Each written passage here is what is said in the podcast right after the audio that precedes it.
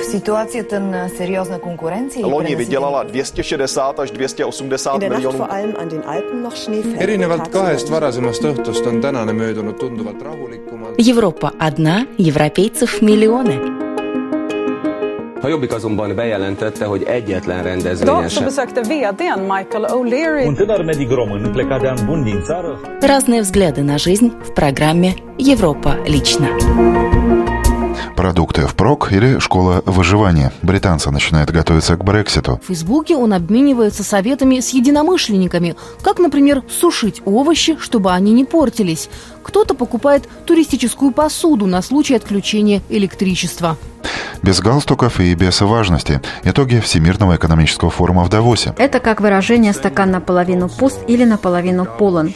Ваш диплом, господин Маклер, стать чешским риэлтором сможет далеко не каждый. И дольше спишь, лучше учишься. В Эстонии хотят запретить школьные уроки раньше 9 часов утра. Во время первого урока мы заметили, что ученики выглядят уставшими. У них нет сил и концентрации. На латвийском радио 4 звучит программа «Европа лично». В студии сегодня Андрей Хуторов. Здравствуйте.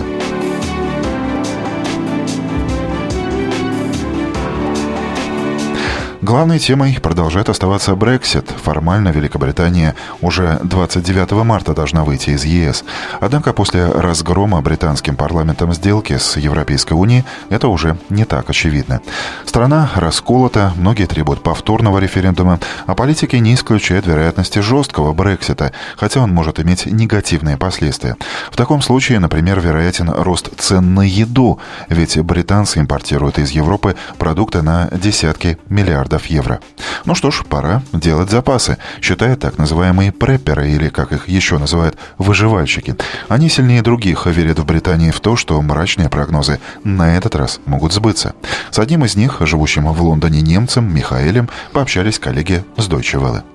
Он не пропускает ни одной скидки и после каждой закупки продуктов чувствует себя все увереннее – После Брекзита, опасается немец Михаил Киршнинг, товаров будет недостаточно, и они станут дороже.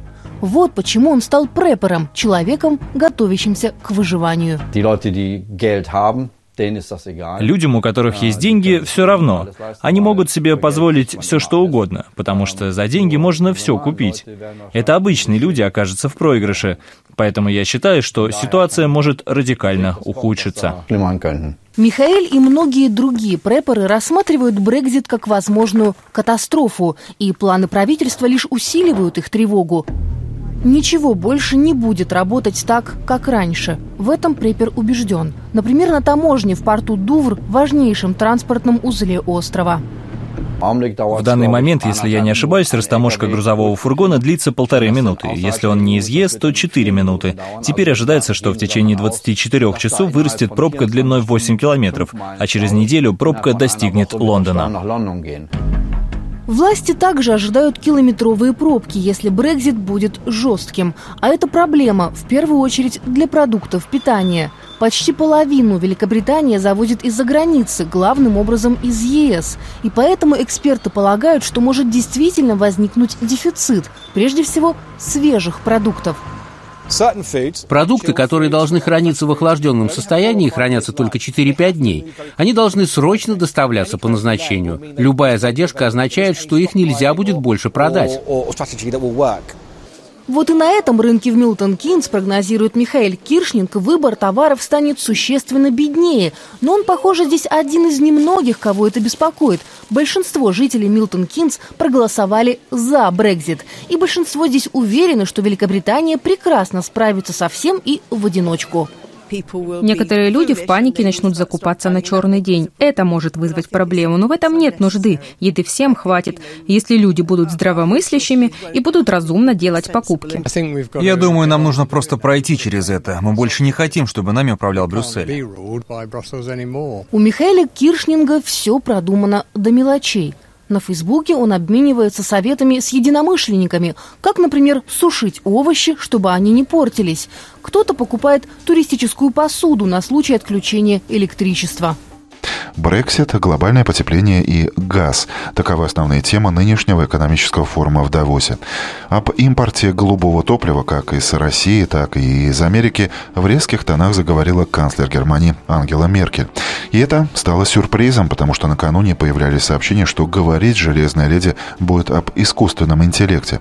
О чем еще дискутировали влиятельные люди мира, расскажет обозреватель Deutsche Welle Захар Бутырский. Тон выступления Ангелы Меркель в Давосе был непривычно жестким. Она обрушилась с критикой на США, не раз употребляя слово «битва». Глобальная архитектура будет работать только тогда, когда вы готовы идти на компромиссы в целом. Говоря об экономических вызовах, канцлер подчеркнула большое значение природного газа в переходе к возобновляемым источникам энергии. Еще одним важным вызовом Меркель считает дигитализацию.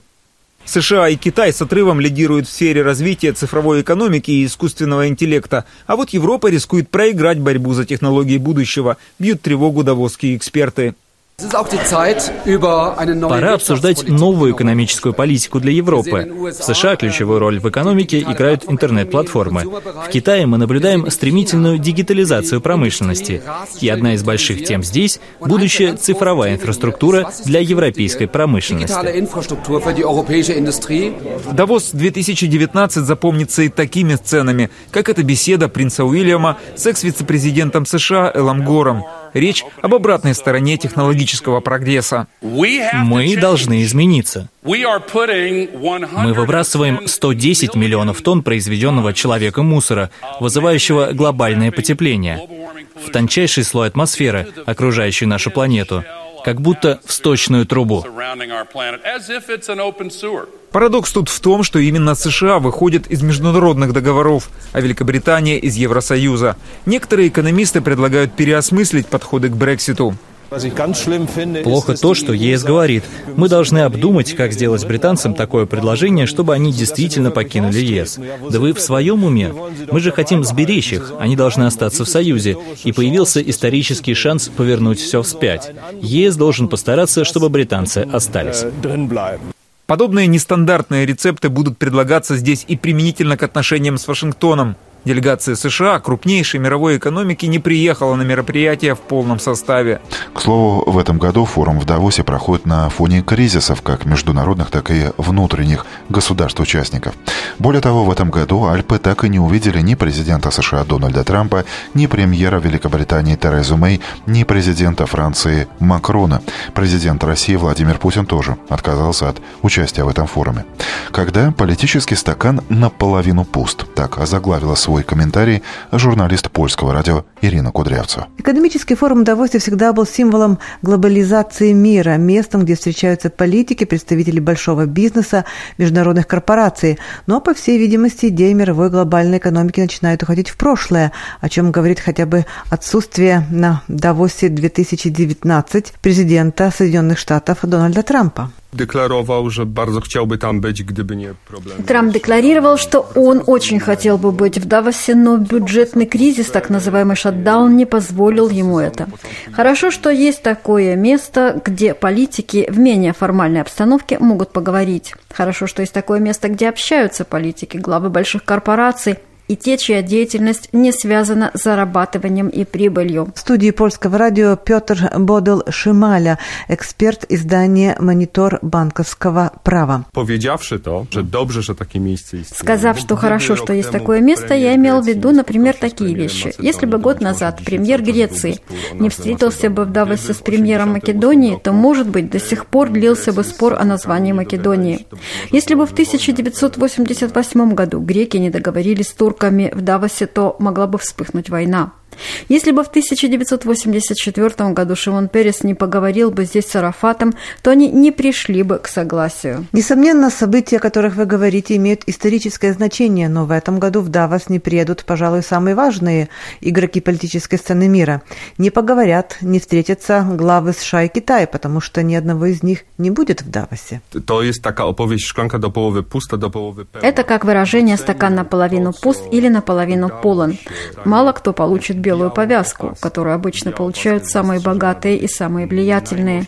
Но самая большая критика касается того, что Давос создал иллюзию ответственности за мир, что он находится на стороне так называемого ответственного и сознательного потребителя.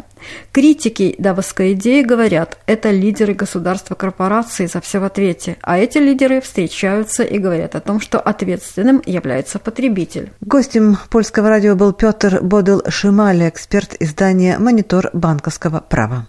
Это программа «Европа лично» и далее у нас новости из Чехии, Венгрии и соседней Эстонии.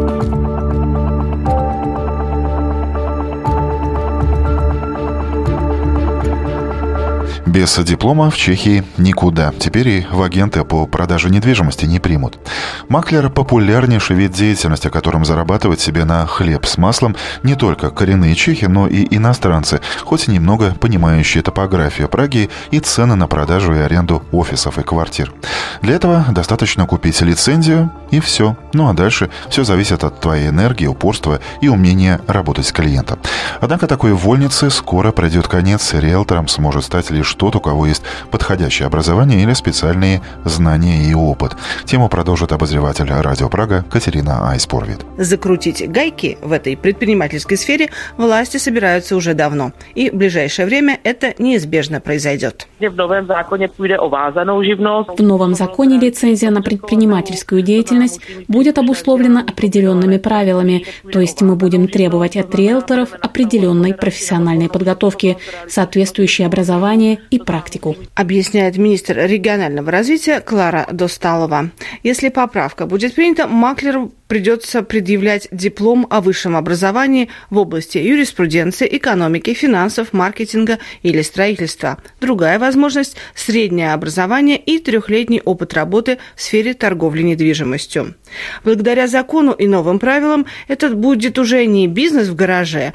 Наша цель – упорядочить связи между клиентами и маклерами и вернуть престиж этой сфере деятельности, подчеркивает Досталова. Чешская республика – одна из немногих стран Евросоюза, Союза, где посредничество в сфере недвижимости не регулируется самостоятельным законом, что, конечно, приводит к тому, что на этом рынке действует целый ряд непрофессиональных посредников, не имеющих достаточных профессиональных навыков. Своим проектом мы стремимся защитить права потребителей и граждан. Цель закона – повысить уровень предоставляемых услуг. Уровня Клара Досталова рассказывает, что ее ведомство постоянно получает жалобы на нечестные действия риэлторов и агентств. Самые распространенные случаи – это когда маклер находит частное объявление, изображает из себя заинтересованного покупателя, фотографирует объект недвижимости, а потом без согласия владельца публикует свое объявление и ждет, не удастся ли ему найти клиента, чтобы выступить посредником между владельцем и покупателем, разумеется, за определенное вознаграждение. Или риэлтор приводит владельцу якобы солидного покупателя только для для того, чтобы заключить с ним договор на посреднические услуги рассказывает Клара Досталова. Проект поправки предусматривает и страхование посредника сделки по купле-продаже недвижимости на минимальную сумму 1 миллион 750 тысяч крон или 68,5 тысяч евро. К слову, на каждые 700 чехов приходится по одному риэлтору. Впрочем, неофициальные данные впечатляют еще больше. В сфере чешской недвижимости могут промышлять 25 тысяч нелегальных посредников.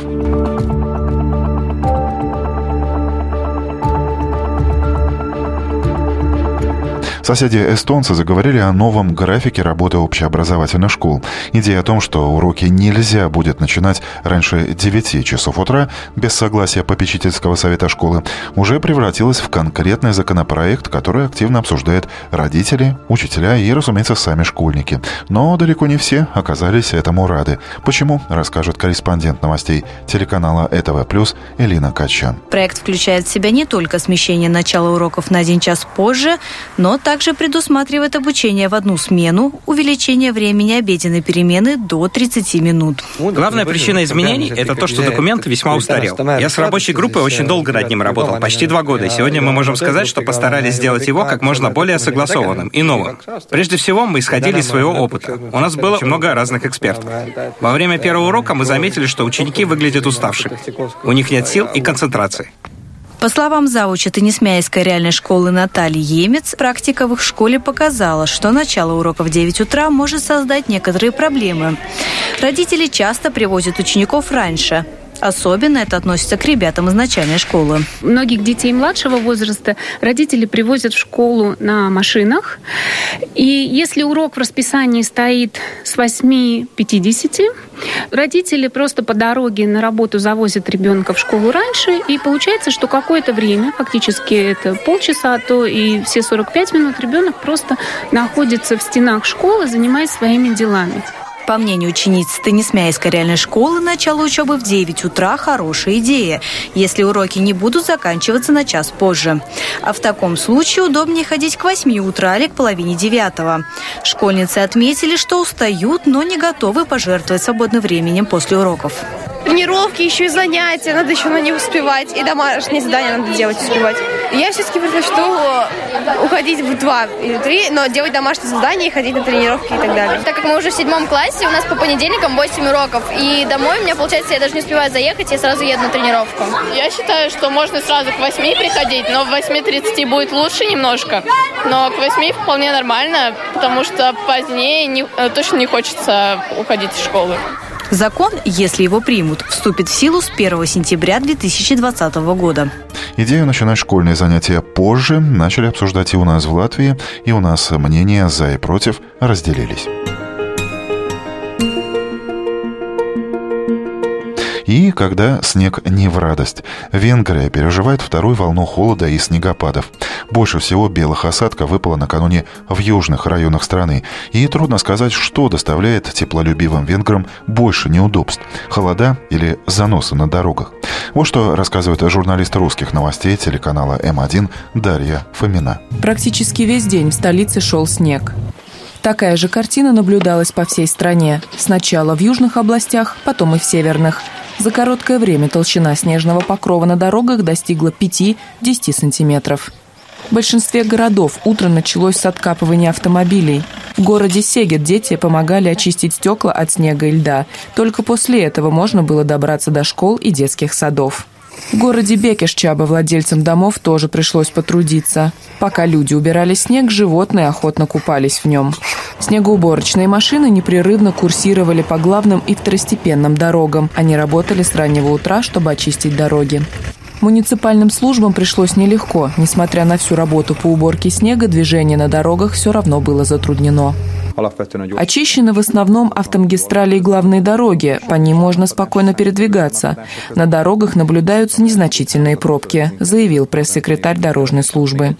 По всей стране сегодня было зарегистрировано много аварий. Синоптики предупредили венгров, что холода и снег в этой теплолюбивой стране продержатся еще несколько дней.